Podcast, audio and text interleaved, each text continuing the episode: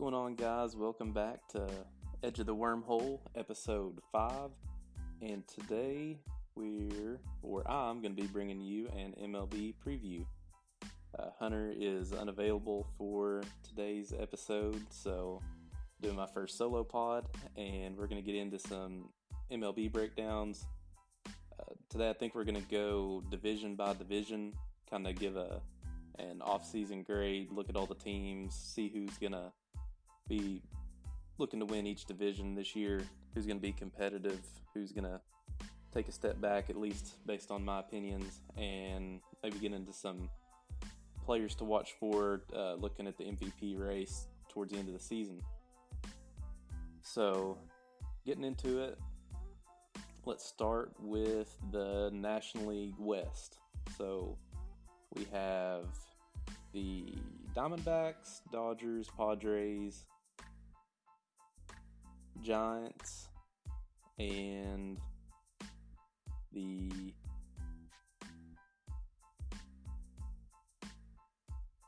Rockies.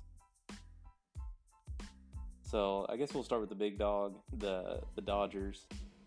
The Dodgers had a, an uncharacteristic LA preseason, so they kind of made some some head scratching moves to me. So they they let Trea Turner walk, let Cody Bellinger walk, Justin Turner, Joey Gallo, Ryan Tyler Anderson, excuse me, Andrew Heaney, Greg Kimbrel, David Price, Tommy Kahnle, Chris Martin. So they lost a lot, a lot of quality arms and bats there over the course of this offseason. They bring in Noah Syndergaard and JD Martinez. Good pickups, but nothing to, to really write home about. Not the kind of guys that they lost. I really thought they would make a push to, to re-sign Trea Turner. He's been an outstanding player for him since for them since they went and got him from from the Nationals a few years ago. So it'll be interesting to see how things shake down. There's been talk of them save wanting to save up for for Ohtani in uh, this coming off this coming off season, but uh, we'll have to see how that goes. They still are going to be putting a solid lineup out there, and they're I mean they're in the, a top two team in the West. So I mean you still got Mookie Betts, Freddie Freeman, Will Smith, Chris Taylor, Max Muncy, and Gavin Lux in the lineup. So that's six solid bats. And one thing that the Dodgers have been able to do, and it's been unbelievable, is maintain a ridiculously strong farm system while also putting a a, a top top five lineup out there on the field every single day. So I think this year we're going to see Bobby Miller break in to the MLB. Uh, Pepiot, I believe, pitched a little bit last year, but I believe he'll be up to stay in the majors this year. Uh, Jacob Amaya, he'll be looking to fill the Trea Turner shoes at short. And then you got Miguel Vargas, Michael Busch, Andy Pages, a few guys like that that are that are going to be looking to to fill in some cracks too. So I would say right now in the West, it's going to be coming down to the the Dodgers and the Padres. Uh, with the Giants being another team you can never count out, but we'll get them in just a second. So let's look at what the Padres were able to, to do this offseason. So you go and get Xander Bogaerts, one of the best players on the market, a great pickup for them, and I feel like that really solidifies their middle infield. You're able to put him uh, right in the middle of the lineup with Juan Soto and Manny Machado, who they just re signed to a monster deal. So they're going to be running out one of the best best lineups in the league again this year. So you're going to have Bogaerts, Tati, Soto, and facing the top of that lineup is just going to be dreadful. They didn't really do a whole lot on the pitching front, but that's not the that's not what this team is is really built for. It's uh the this team is built to score runs and you know the the defense they had some struggles last year, but the, with Bogaerts up the middle, uh, I believe they'll be able to step that up a notch. They lost Josh Bell and Sean Manaea. both were solid. Uh, Josh Bell especially did some damage there late in the season.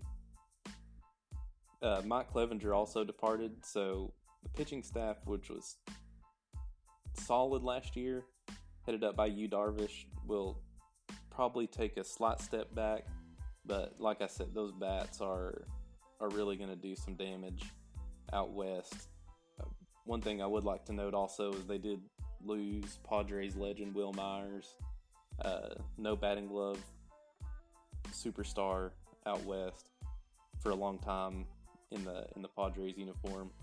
So you know they'll be looking to find another franchise cornerstone like him, which I think they have them. So they're, they're going to be running a solid team, and just on paper, I if I was picking preseason, I would probably put that Padres team just based on the roster ahead of any of the other teams out west right now. So, looking at another squad that always seems to, to put together a good season, it's the San Francisco Giants. Uh, you know, not last year, but the year before, they with a a less than I would say below average lineup on paper were able to put together a 100 plus win season, win the West, and you know ended up getting bounced by the Dodgers in the postseason anyways. But uh, San Francisco is gonna is looking to back get back into a uh, competitive state.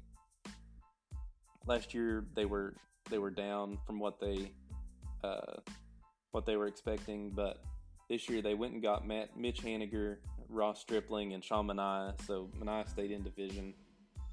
Uh, but they lost Rodon, uh, Giants legend Brandon Belt, Evan Longoria, and Jarlin Garcia. So they lost some key pieces, but they're bringing in some quality guys. One big thing, uh, the Giants this offseason thought they had Carlos Correa. I think everybody thought they had Carlos Correa, but they backed out once they kind of saw the how bad his ankle was, and he ended up going back to the Twins after flirting with the Mets as well.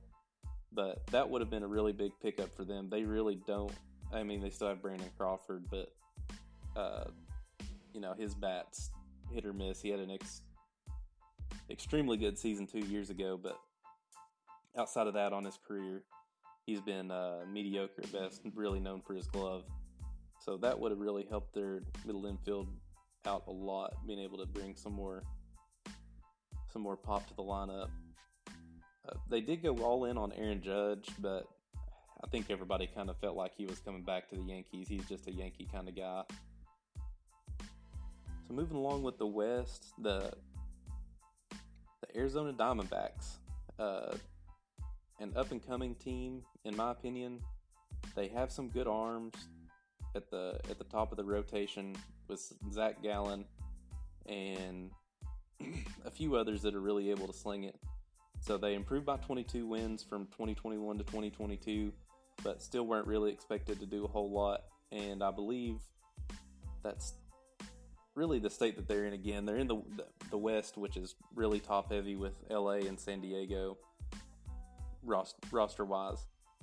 So they're going to be playing a lot of a lot of tough games against those lineups, probably a little outmatched. But I believe they're headed in the right direction finally. So they were able to pick up Miguel Castro and Scott McHugh, and then they uh, traded for a player that I have really liked throughout his entire career is Kyle Lewis, a good hitter in Seattle for a long time. So I I believe they made some good moves. Uh, I believe they. I think they they'll make a, a couple more moves as the season as we get a little bit closer to to the start of the season.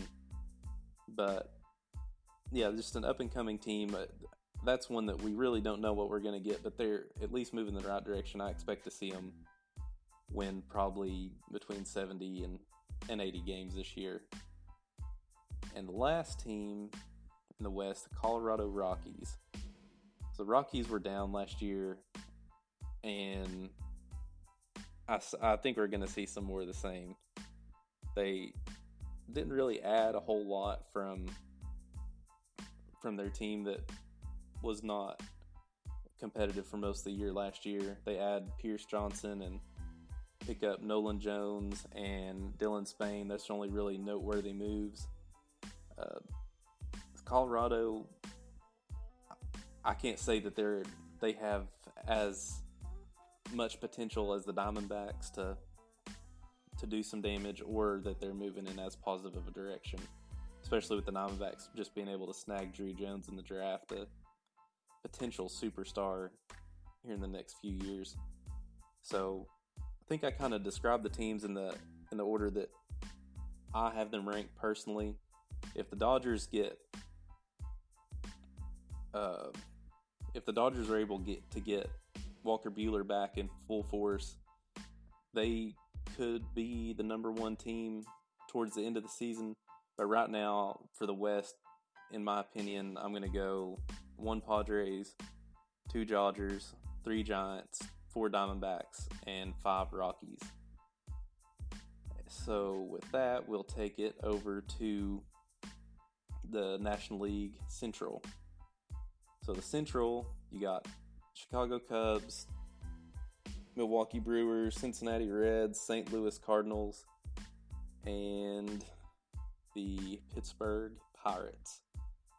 So we'll start in Chicago. They probably made the biggest splashes here in, in free agency out of out of those squads. So they bring in Dansby Swanson, probably the second or third best shortstop available this season. So they bring in Dansby, Cody Bellinger, Jameson Taillon, and Brad Boxberger to shore up the bullpen. The the Cubs last year had a a, a mediocre squad at best, uh, and bringing in Dansby, Cody Bellinger should bring some immediate help both in the field and at the plate. Bellinger has been uh, say streaky at the plate the last last couple seasons, but he'll be looking to get his average up this year in in Chicago. Dansby had a career year last year in Atlanta, and uh, we'll see if that continues in that Atlanta lineup. He just had a ton of protection, so I think he was seeing a lot more pitches that were hittable and he could do some more damage with. But uh, he's still a good player, obviously a, a number one overall pick. So we'll we'll see how it goes in Chicago. I, I like the player. He obviously did damage with what he got in Atlanta. We'll see if he gets pitched a little bit differently, how he handles it. But some good moves there for the Cubs and a couple guys I think that'll fit in well there in that Chicago atmosphere. And yeah, I think two good moves for the Cubs.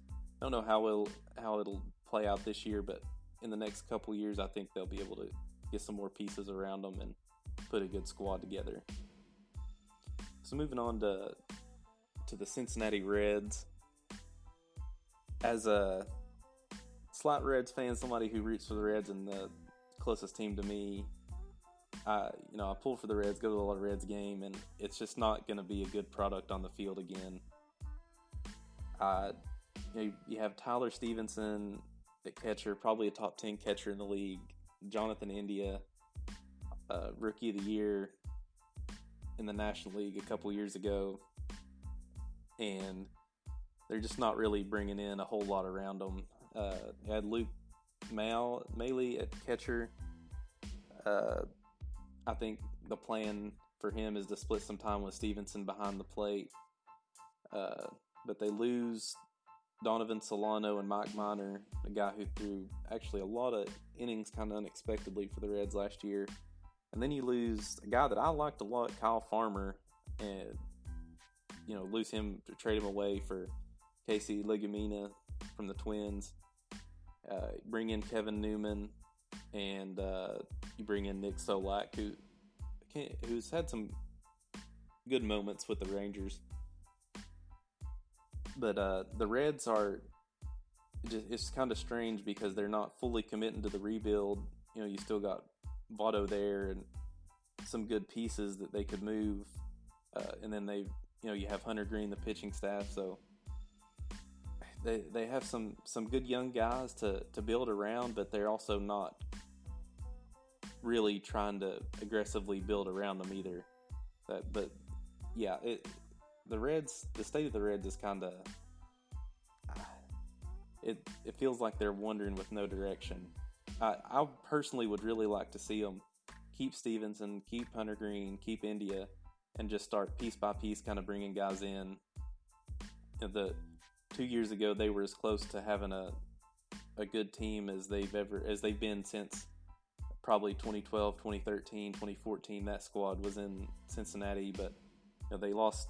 You trade away Jesse Winkler and Eugenio Suarez, and then you lose Castellanos in free agency, and you go from one of the, I would say probably a top 12 lineup in baseball to, you know, you're a bottom feeder again. They didn't have much pitching with that team, so it wasn't like they were gonna make a run at it, but they they were in playoff contention and they just completely lost all momentum they had going for them. So it felt like they took 10 steps back last year and they didn't make a single one up this year. Uh, so keep moving along in the in the National League Central. We'll get to the Milwaukee Brewers. So the Brewers are once again going to have one of the top pitching staffs in baseball with uh, Corbin Burnes leading the leading the charge there for them. Uh, probably top two or three pitcher in the National League. Should be in the running for the Cy Young again. Him and Sandy Alcantara probably, in my opinion, the top two there. But they uh, they were able to, or they, they didn't sign him to an extension, but he's still still on the on the payroll. But he, they were looking to, he was looking for an extension this offseason. Just say that I saw at the start of spring training, it seemed like he was pretty frustrated with the with the uh, with the organization, and you know they he he was one to he's one to be in Milwaukee long term.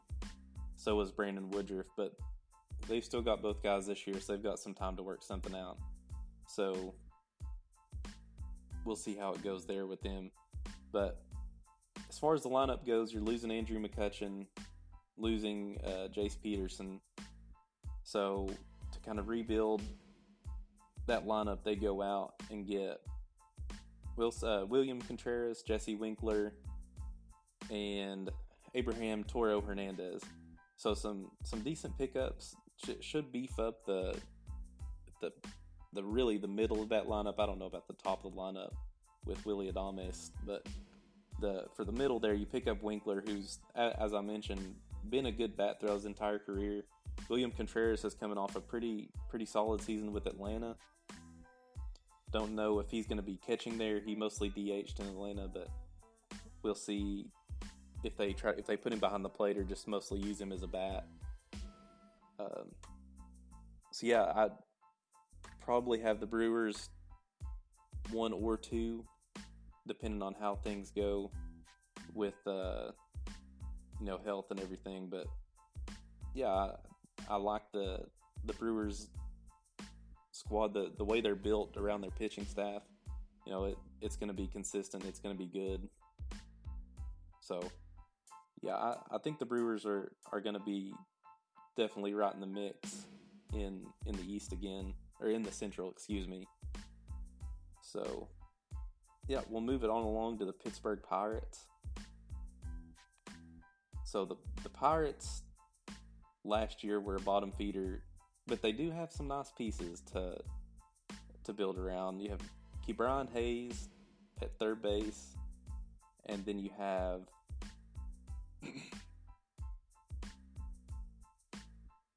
uh, you have quite a few good young bats there, good pitching.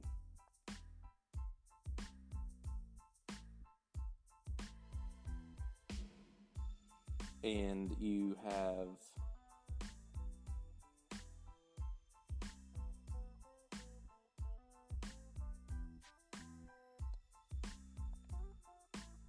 Bryan Reynolds, one of my favorite players in the league right now, switch hitting center fielder. It's for a ton of contact and power, but not much else there in uh, in Pittsburgh. So they they added Vince Velasquez, Carlos Santana, Jarlin Garcia, and Austin Hedges You lose Roberto Perez and Ben Gamel, not not losing a whole lot there. They also went out and picked up Ji-Man Choi. I think that was a good move for them. And then they also uh, got Connor Joe, some guys that have some potential to then will probably be in the lineup a lot this year uh, for Pittsburgh. But again, this lineup it's it's mediocre at best. That I think what Pittsburgh's looking for the most here is just progression. They want to keep taking steps forward, and uh, in a smaller market, are probably going to be looking to to to make a move maybe next year or the the year after if everything goes well. One thing I will add is uh, Bryan Reynolds did request a trade over the course of the offseason, but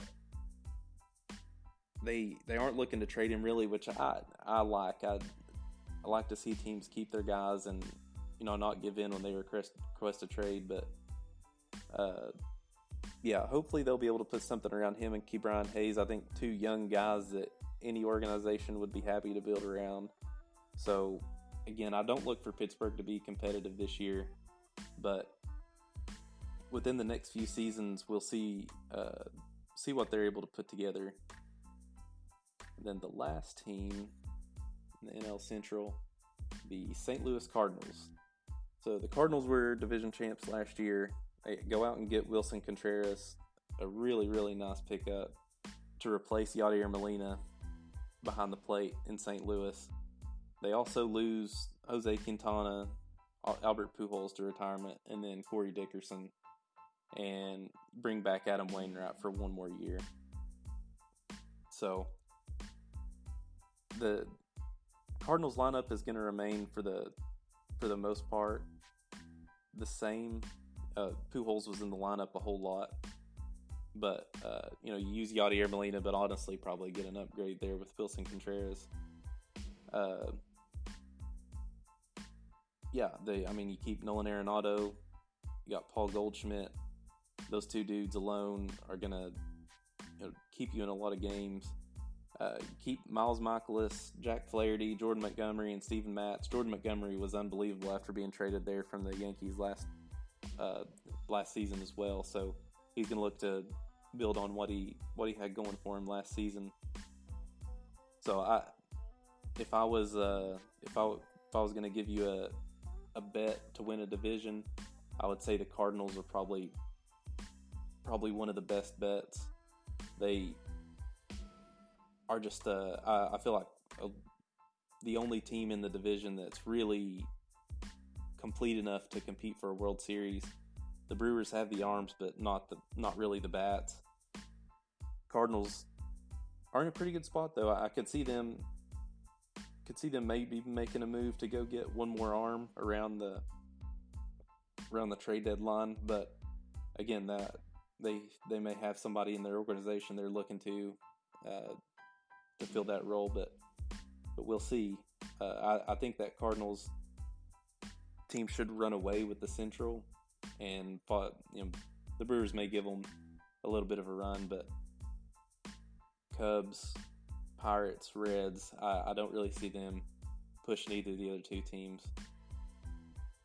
So with that, we'll move it along to the National League East, and we'll start with the reigning NL East uh, runners up and World Series runners up, the Philadelphia Phillies.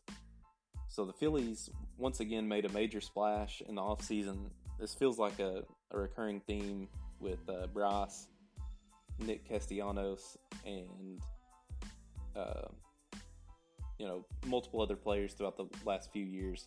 The Phillies are just shelling out cash to really playing to win. They so they go pick up Trea Turner, Taijuan Walker, and Matt Strahm.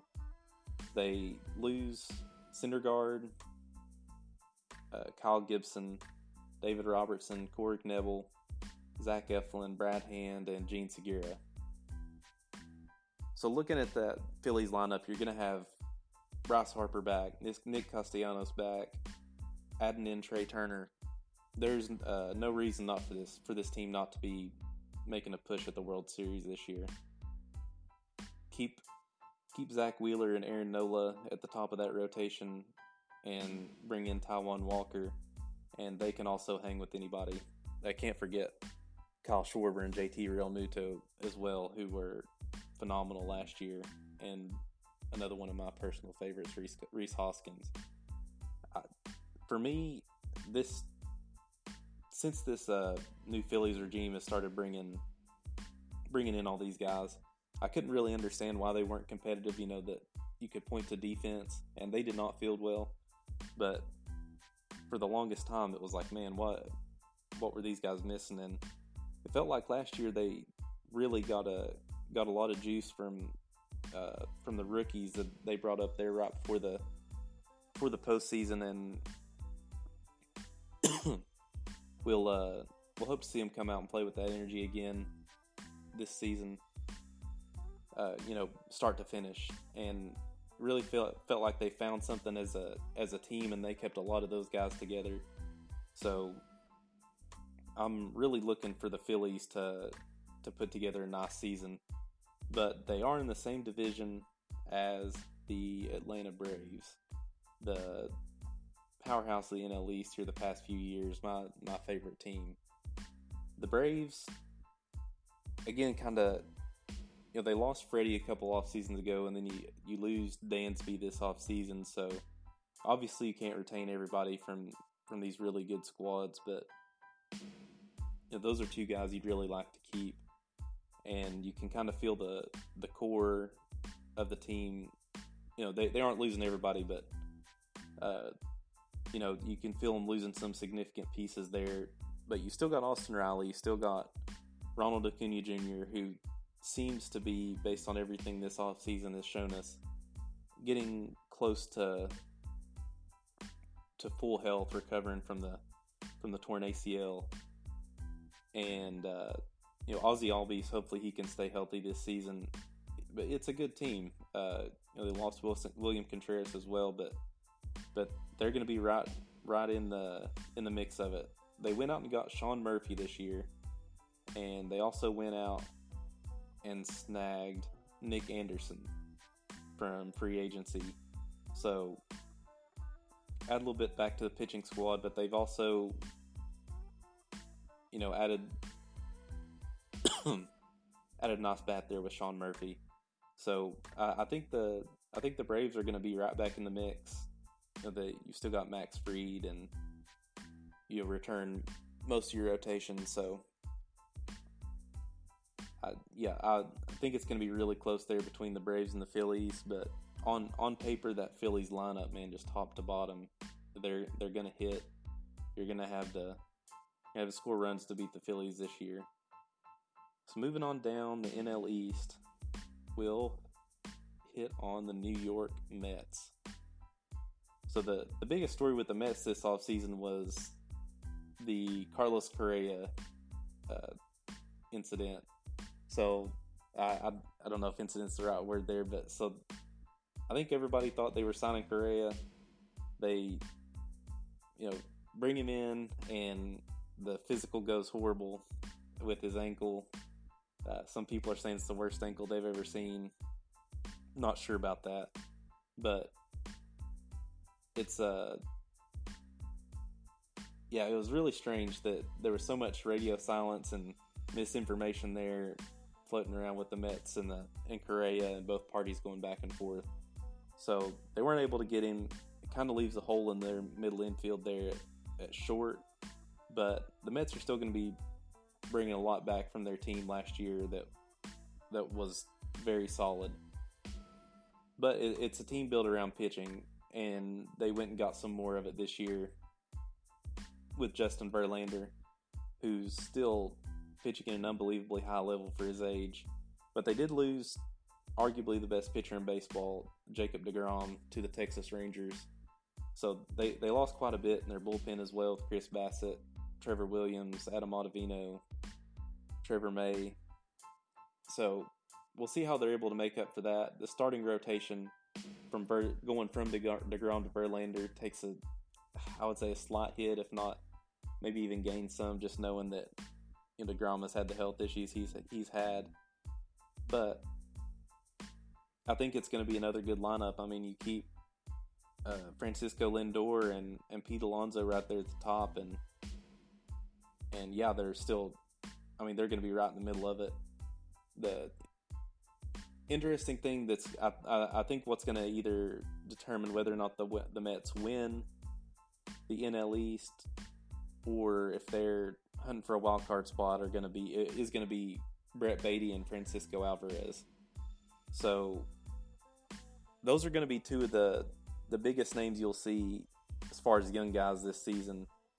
Both of them are absolute studs, some of the best guys in the minors past few seasons, and it seems like uh, really feels like it's their time to come up. You saw a little bit of Alvarez last year, uh, towards the end of the season, but if those two guys break through and break out this season, the Mets are going to do some serious damage in the NL East, and uh, they with the pitching, that's just not a squad that you want to. You don't want to see Verlander and Scherzer first two game of the of a series last last year. You know you got Degrom and Scherzer, and it's really the same scenario.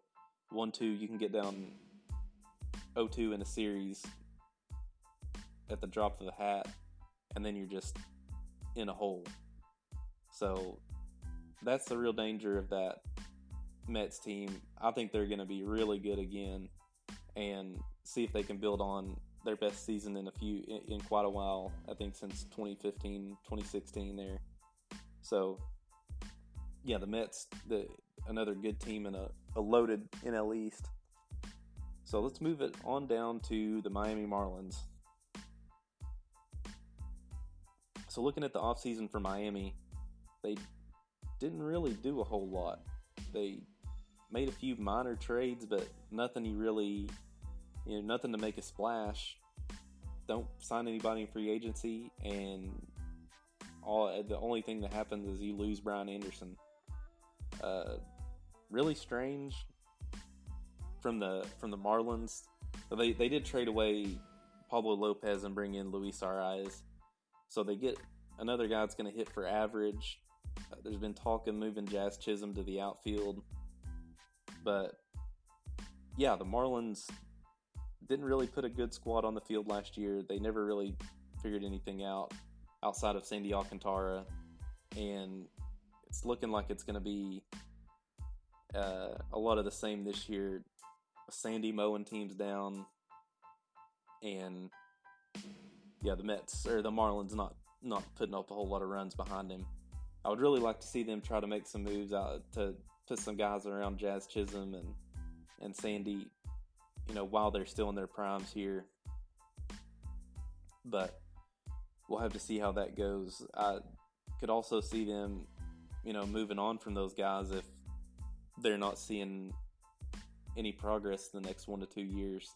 That's just kind of where their front office is, and yeah, I'd like to see some more direction there, but I said this NL East is is loaded. All those top three teams are gonna really be pushing each other, and if two two of them broke 100 wins and one breaks 90, I wouldn't be surprised there. Moving along to the final team in the NL East, the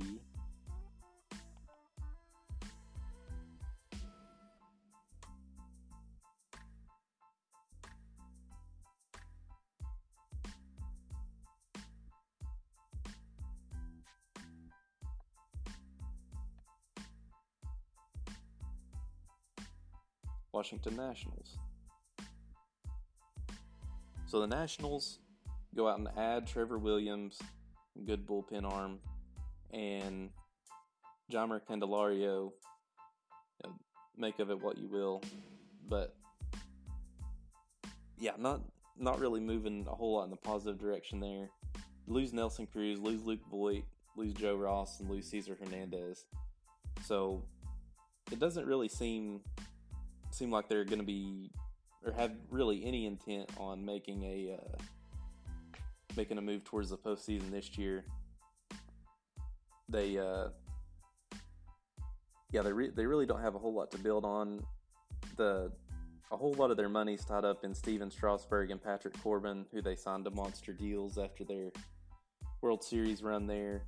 So, yeah, they don't have a whole lot to room to a whole lot of room to operate, a whole lot to offer in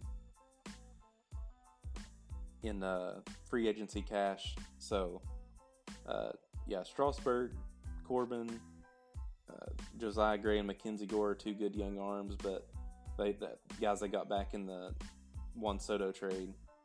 But I, I still don't think that's enough for them to even say that they're gonna win with pitching and defense. So I I think they're just going to be a team that's looking to. I don't think you can quite tank like you can in the NBA, but you know they're they're not looking to whole, win a whole lot of games this year. They're going to be a bottom feeder. So looking back on the NL East, ranking the teams one to five, as as of today, end of February, getting ready to start spring training, I would rank the teams one Phillies, two Braves, three Mets.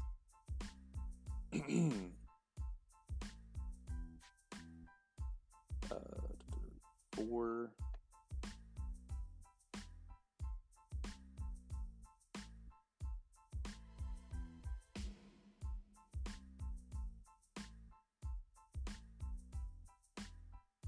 Four Marlins, five Nationals. So moving along to the flip it to the to the AL. Start on the same coast. And we'll give the Toronto Blue Jays a look. So starting with the Blue Jays,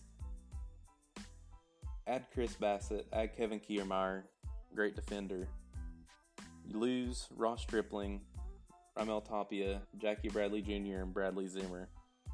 Uh, you ship Teoscar Hernandez off for Adam Macko and Erik Swanson, and you bring in Anthony Bass on a new deal. So, uh, for the Blue Jays, I feel like it was a pretty good offseason. I like Kiermaier a lot in the outfield. He he gives you a lot of flexibility with who you put out there because he is so good defensively. But other than that, just kind of staying in check. Their rotation will be solid again. Uh, but this team is really built another team that's built around the bats with Vladimir Guerrero Jr. and uh,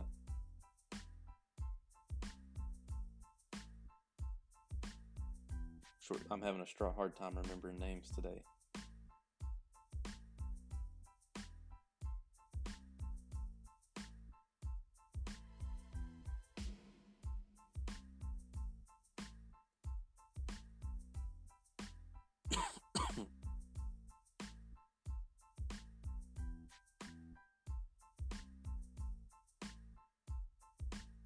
Bo.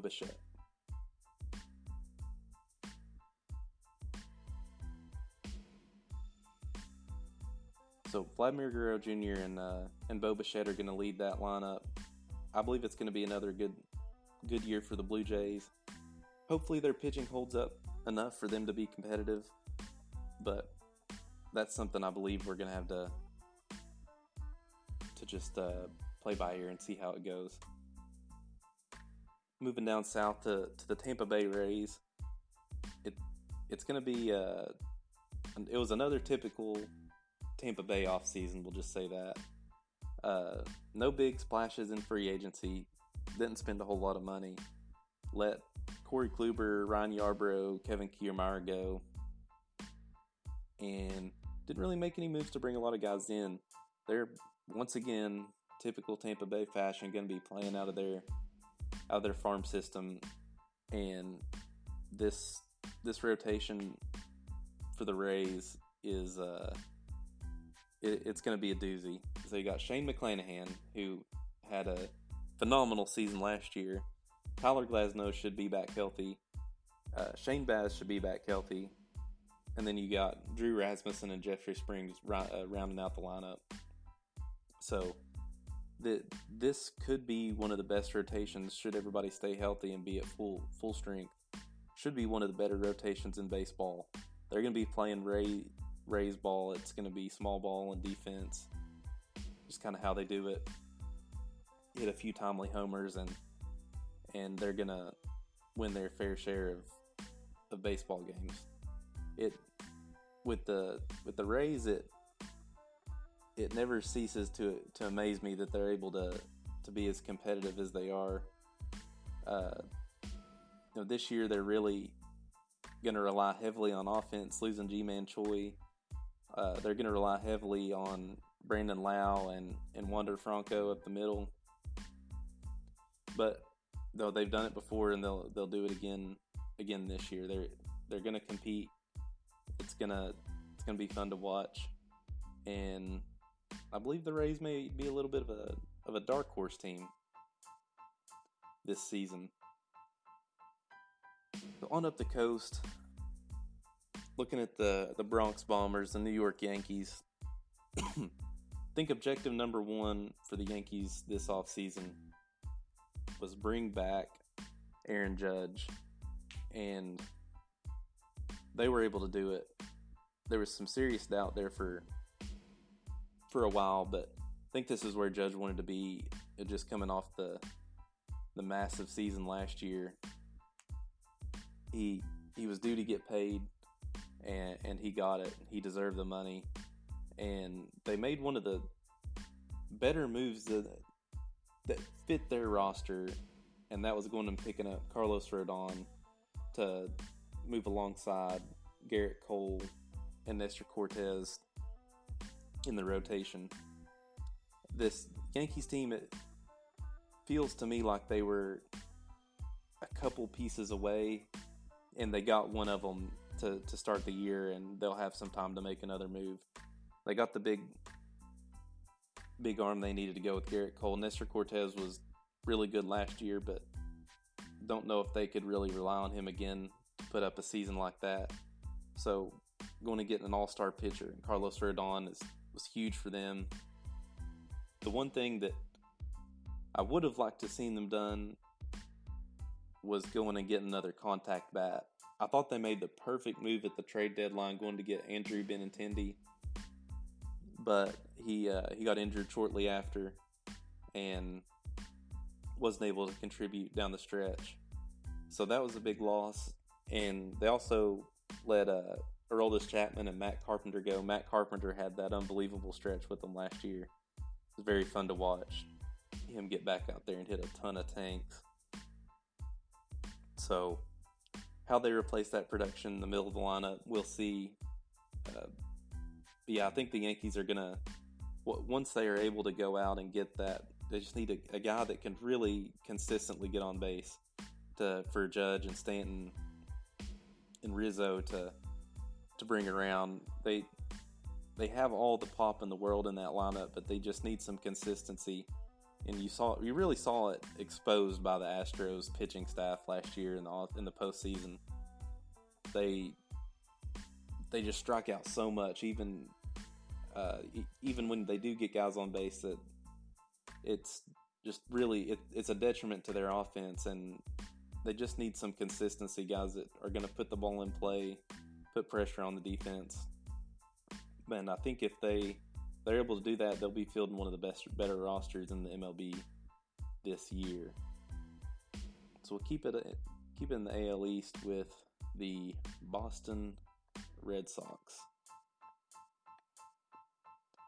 Uh, the Red Sox are another team that just felt like they couldn't couldn't really make the right move this year. They lose Xander, lose JD Martinez, lose Nathan Eovaldi, who'd been really good for them for a few years, and they didn't really bring in any big big names to to you know replace them.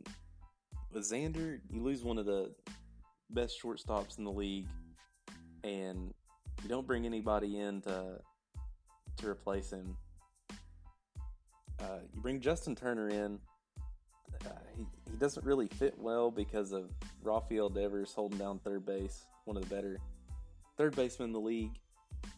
And yeah, it's just you're used to seeing the Red Sox go get big names, and you just haven't seen it the last few off seasons. They they get Masatoka Masataka Yoshida, the Japanese Japanese player, hit 332 with 111 home runs and 396 RBI in the last five seasons over there. But how he translates, we'll see. Uh, obviously, he can hit, but that's really it for the for the Red Sox. I I was really expecting them to go make a run at a really Correa before the injury stuff happened or happened, but yeah, Rodon, Correa, it, it never really felt like the the Red Sox were in contention to get any of those guys, and I think it's going to be another down year for Boston. So the the division's tough. It's just not. I'm not really sure what the what management was was looking for there, but yeah, it, it's not. I don't think Red Sox fans are going to be super happy with with the product they're putting on the field this year. The last team in the National League East, uh, Baltimore Orioles. This is probably one of the more positive outlooks on the on the Baltimore Orioles since Adam Jones and uh, and Chris Davis were there in 2014, 2013, 2014. They have quite a few good pieces now in the catcher and uh, got a few more guys on the bump. So we'll see how it turns out for the Orioles this year. I still think they need need to add some more some more bats and arms, but they're starting to add quality players, quality young guys, and really build towards towards a solid lineup. But again, they're in the NL East, so it's just one of those things that that feels like for Baltimore, no matter how much they build and how much they try to spend, that they're never able to really get over the hump in the East and put together a good four or five year stretch where they're really, really competing at the at the top of the division.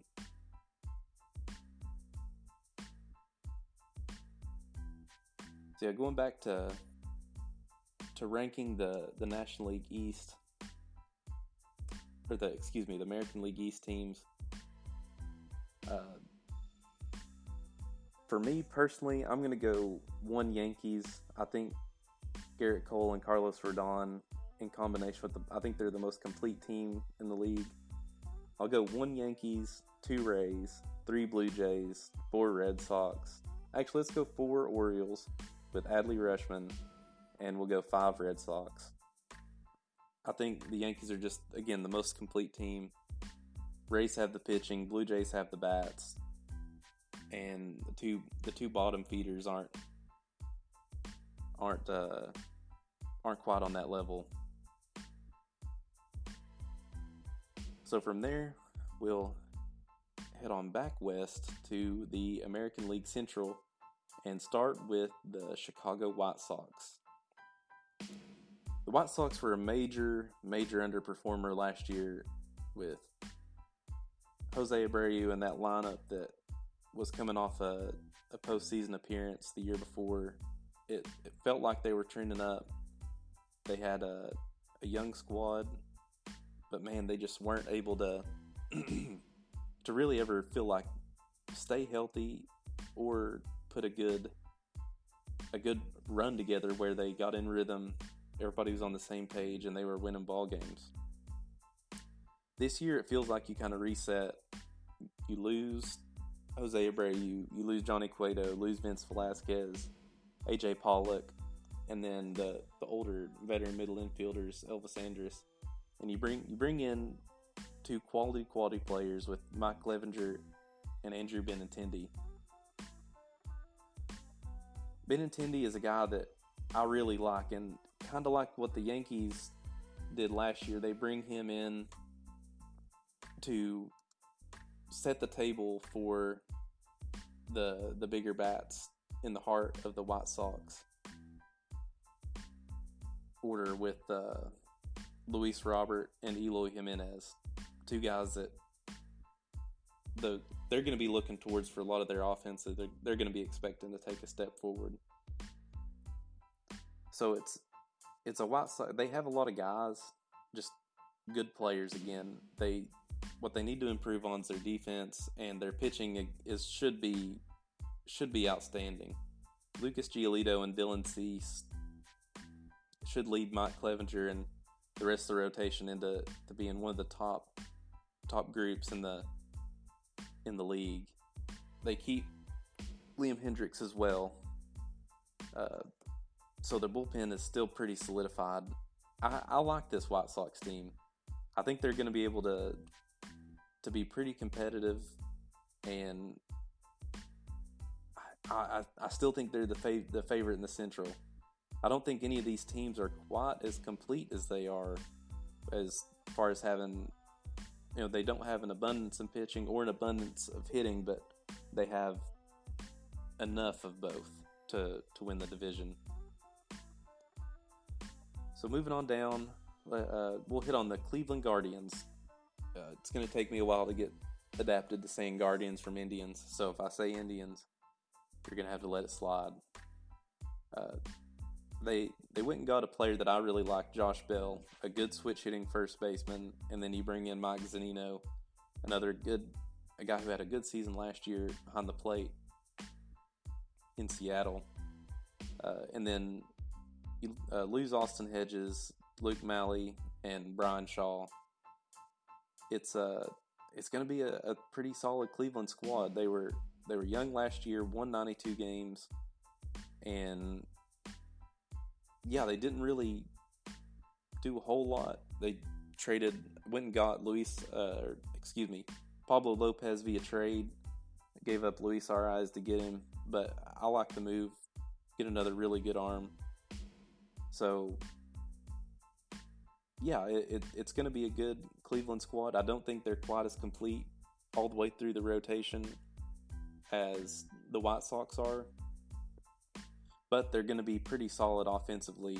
Adding Josh Bell and Mike Zunino to what was a pretty potent offense last year should should make them one of the one of the better lineups in the league. So we'll we'll see how that shakes down, but I do like the Guardian squad. I, I got them number two in the in the AL Central. So, yeah, I, am looking forward to watching them play. They're they're always a fun lineup. They're young still.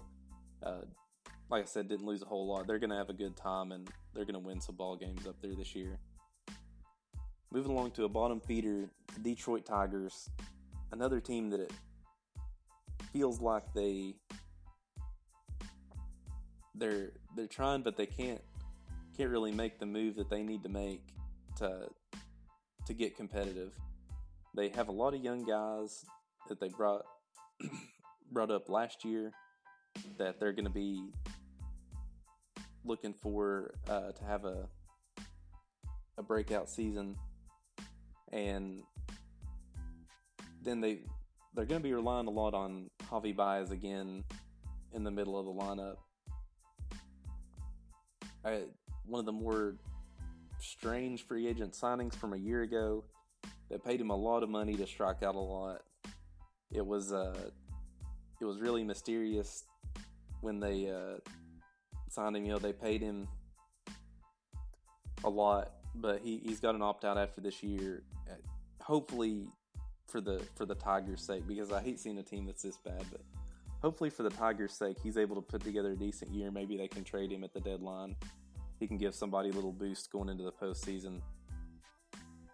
Yeah, they're really to, for them to, to have a successful season. I don't think it's going to come the win column. I think it's going to be in the development of guys like Riley Greene and Spencer Torkelson, who, you know, Riley Greene came up and had some some good moments. Spencer Torkelson really struggled last year.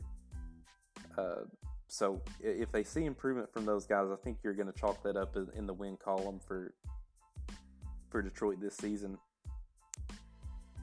And I think that's really the only uh, the only wrap up you can give there on the Tigers. They're they're not going to be looking to compete. Moving on down the Central, we'll hit on the Kansas City Royals. So the Royals are another team that needs a lot and didn't move much. So they lost Zack Greinke and bring in Ryan Yarbrough. No trades, no extensions, and and in such a small market, uh, you know, you really have to work build up that farm system, and they really haven't been able to put together a a good squad for for a few years now. They will be looking to. I, I believe they'll be looking to trade guys like Michael A. Taylor and Amir Garrett over the course of this season and into the remainder of the preseason, just to try to build up the the farm system and maybe make a run in a few years. But yeah, it's not not looking very bright in in Kansas City at the time. They're going to be right there with Tigers. With the Tigers, one of the worst teams in baseball.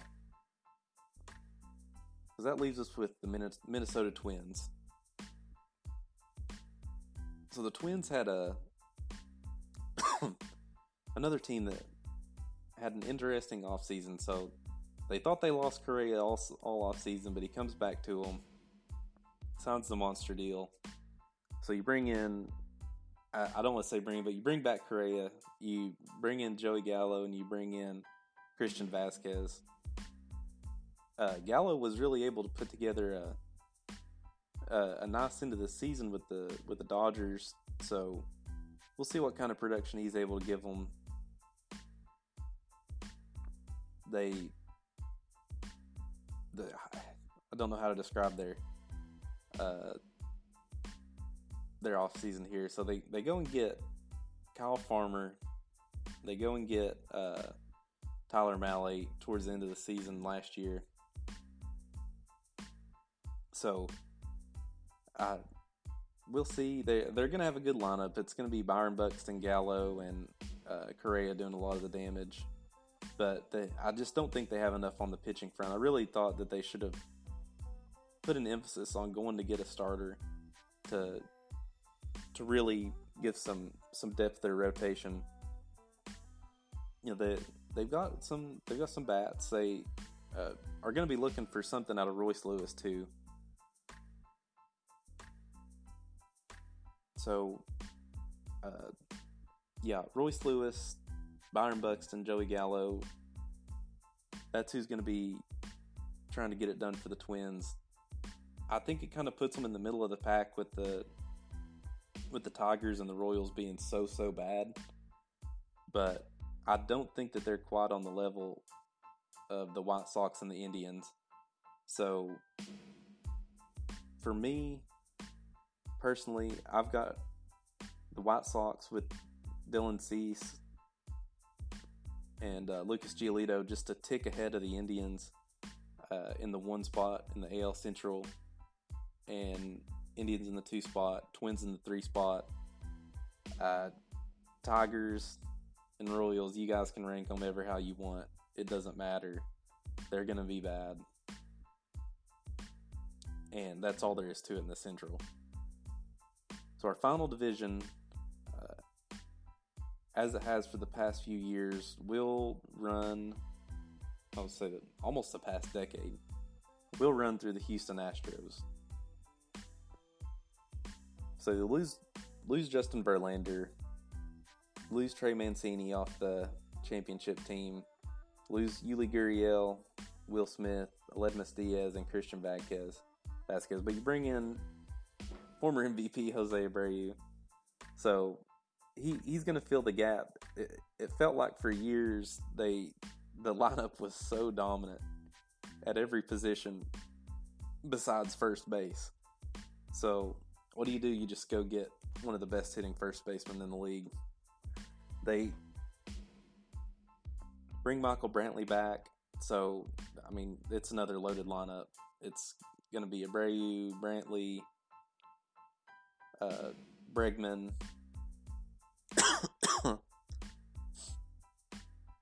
and uh, the rest of the squad. They bring most everybody back. Kyle Tucker. Uh, yeah, it's Houston's going to be right back right back in it. Uh, if you told me they repeated I I wouldn't be surprised that the rotation did take a little bit of a hit, but you still got most of your quality guys there. Christian Javier leading the charge, but again, that that's going to be a lineup that you do not want to see uh, any day of the week. Adding Jose Abreu in the mix there is is dangerous. So we'll keep it moving. I think that was a pretty quick rundown on the on the Houston Astros, but I, I don't think there's much more you need to hear there. Keeping it moving in the West, the Los Angeles Angels, the roster with arguably the two best players in baseball that somehow year in year out manages to to fall short of expectations. So Mike Trout, Shohei Ohtani, Taylor Ward, they're they're really the lineup should be good. The lineup should be good. There's no excuse for them not to hit. They uh, they lose Michael Lorenzen, lose Archie Bradley, and uh, bring in Tyler Anderson and Carlos Estevez. Hopefully, if you guys that are able to give a little more stability to the rotation uh, alongside Ohtani. So, yeah, it, it, it feels like it's time for the for the Angels to make a push. Whether or not it happens or, or not, who knows? It, it's it's the it's the Angels, and that's what drives me crazy about them. I, I would love so much for Mike Trout to be able to to make a run, uh, you know, deep into the into the postseason. But it, it, we'll just have to see. It every year it seems like they they make a, a solid move, and you just never know what you're going to get out of what they they pay for. They they also were able to add one piece that I really liked in Hunter Renfroe.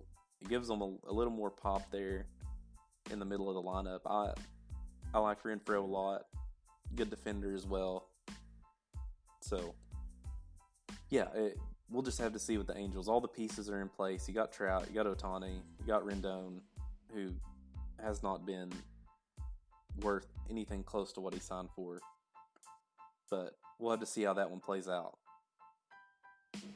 Uh, one team that made some monster moves this offseason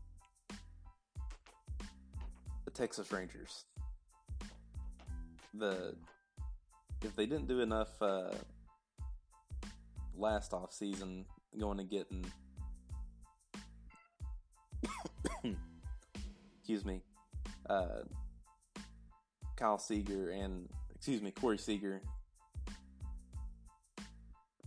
Uh, yeah, they they did again this year. So bring in Jacob deGrom and Andrew Heaney, two really good arms, and that was the that was the weak spot of this team last year. They just had zero pitching,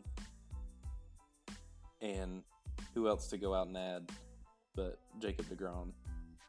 So again, they go pay the big money and retain Jose Barrios. I, I do see them going out maybe making a move at some point for for another bat, but between uh,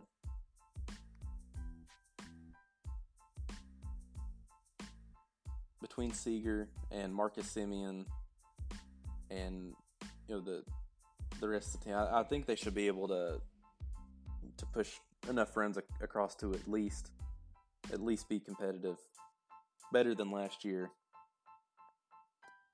It's a it's a tough division, but yeah, I, I think they'll be they'll they'll put their best product in a few years on the team on the field this year. So I'll move it up the coast to the Seattle Mariners. You add Trevor Gott, lose Mitch Haniger, Carlos Santana, Adam Frazier, and Matt Boyd.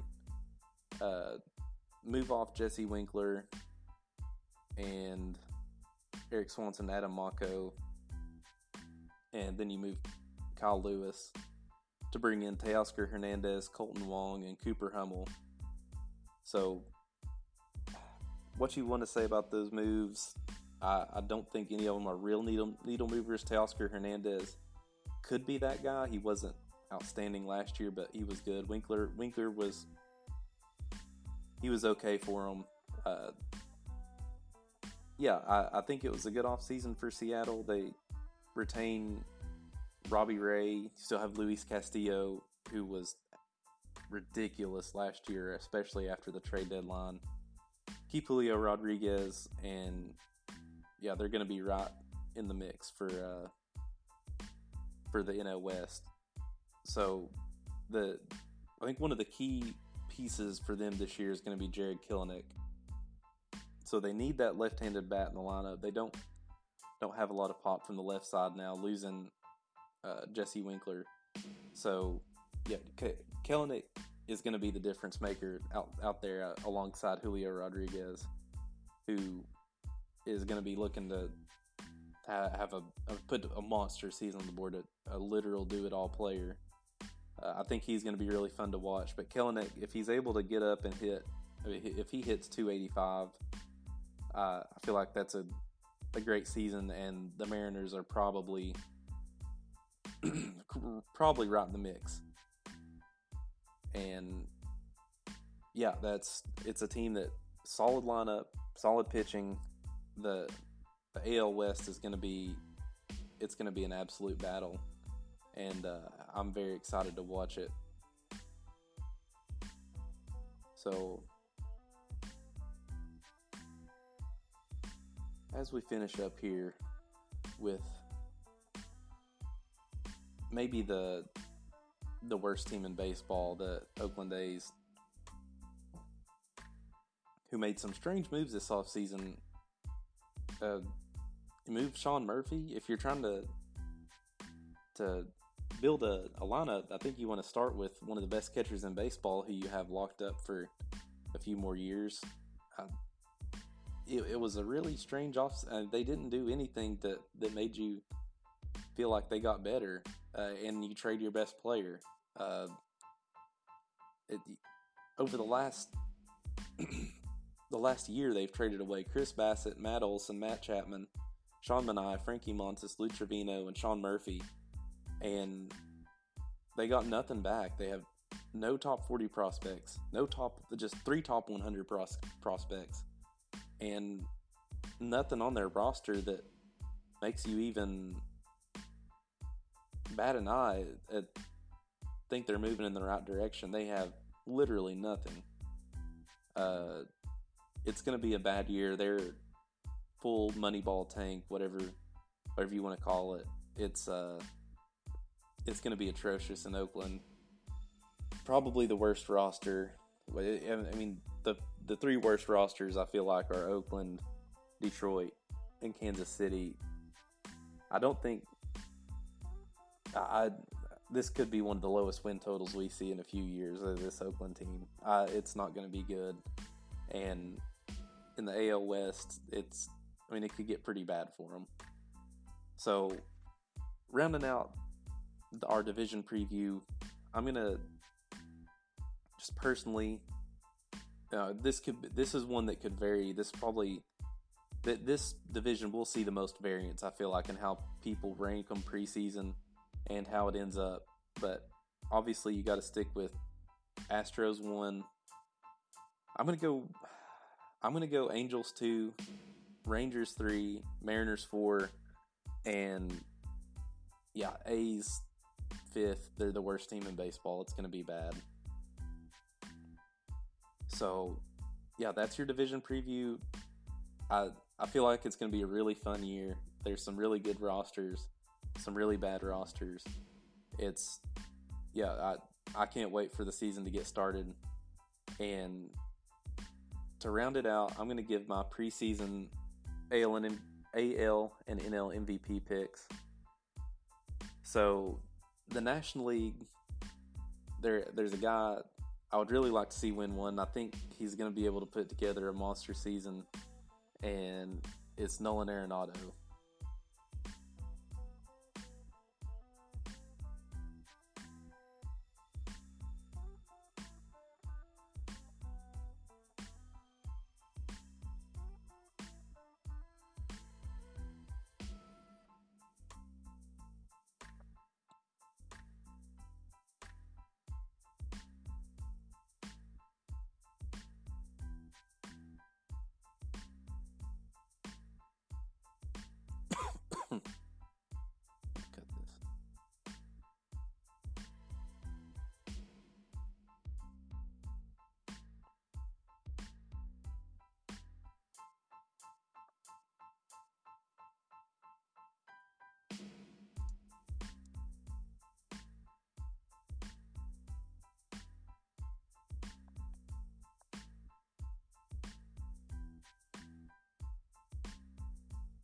So Nolan Arenado, he played alongside the National League MVP last year.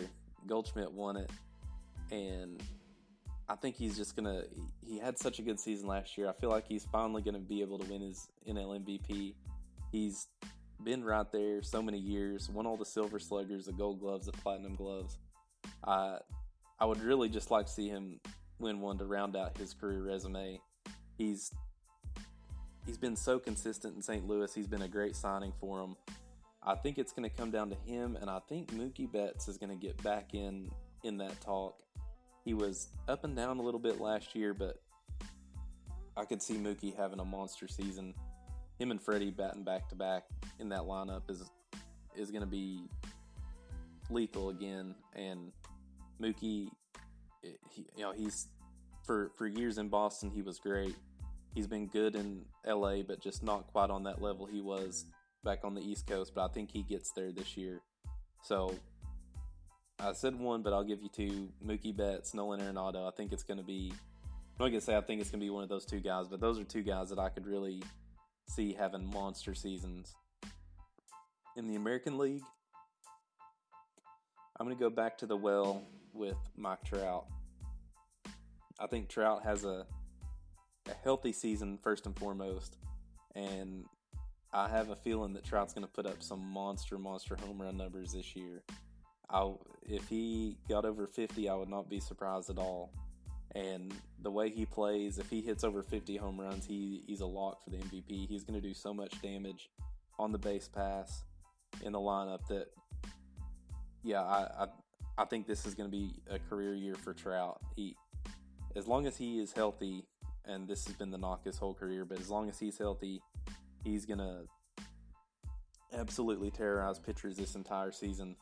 I'm really looking forward to watching it. I hope you guys are too. It's gonna be a it's gonna be a fun season. I feel like baseball's in a good spot. There's so many good good young pitchers and prospects. Uh, it, it's it, baseball's in good hands, and it, it's going to be another good year. So to, to round the episode out, we ended last episode with with a little question for you guys. So I posed the question to Hunter, what just what he thought, and I believe it's uh for Kentucky, it's pretty consensus the answer to this question, but what is the most haunted place in the state of Kentucky? And I'm sure all you guys are thinking the same thing, or at least I hope you are. If you got somewhere more haunted than this place, you need to write an email and let us know about it so we can discuss. The topic for next week's Wormhole Wednesday, excuse me, this week's Wormhole Wednesday is the Waverly Hills in Sanatorium. It is uh it's quite quite the uh quite the haunt. Uh, we'll just say that. Uh, we'll, so we'll review the history, some of the legends and stories that have came out of there over the years, and let you guys know all about Waverly Hills Sanatorium. So with that, we'll end this uh, this Monday episode, uh, MLB preview. Hope you guys enjoyed it. Watch some baseball this year. Go to a few games. Enjoy uh, enjoy the great game. And yeah, see you guys on Wednesday.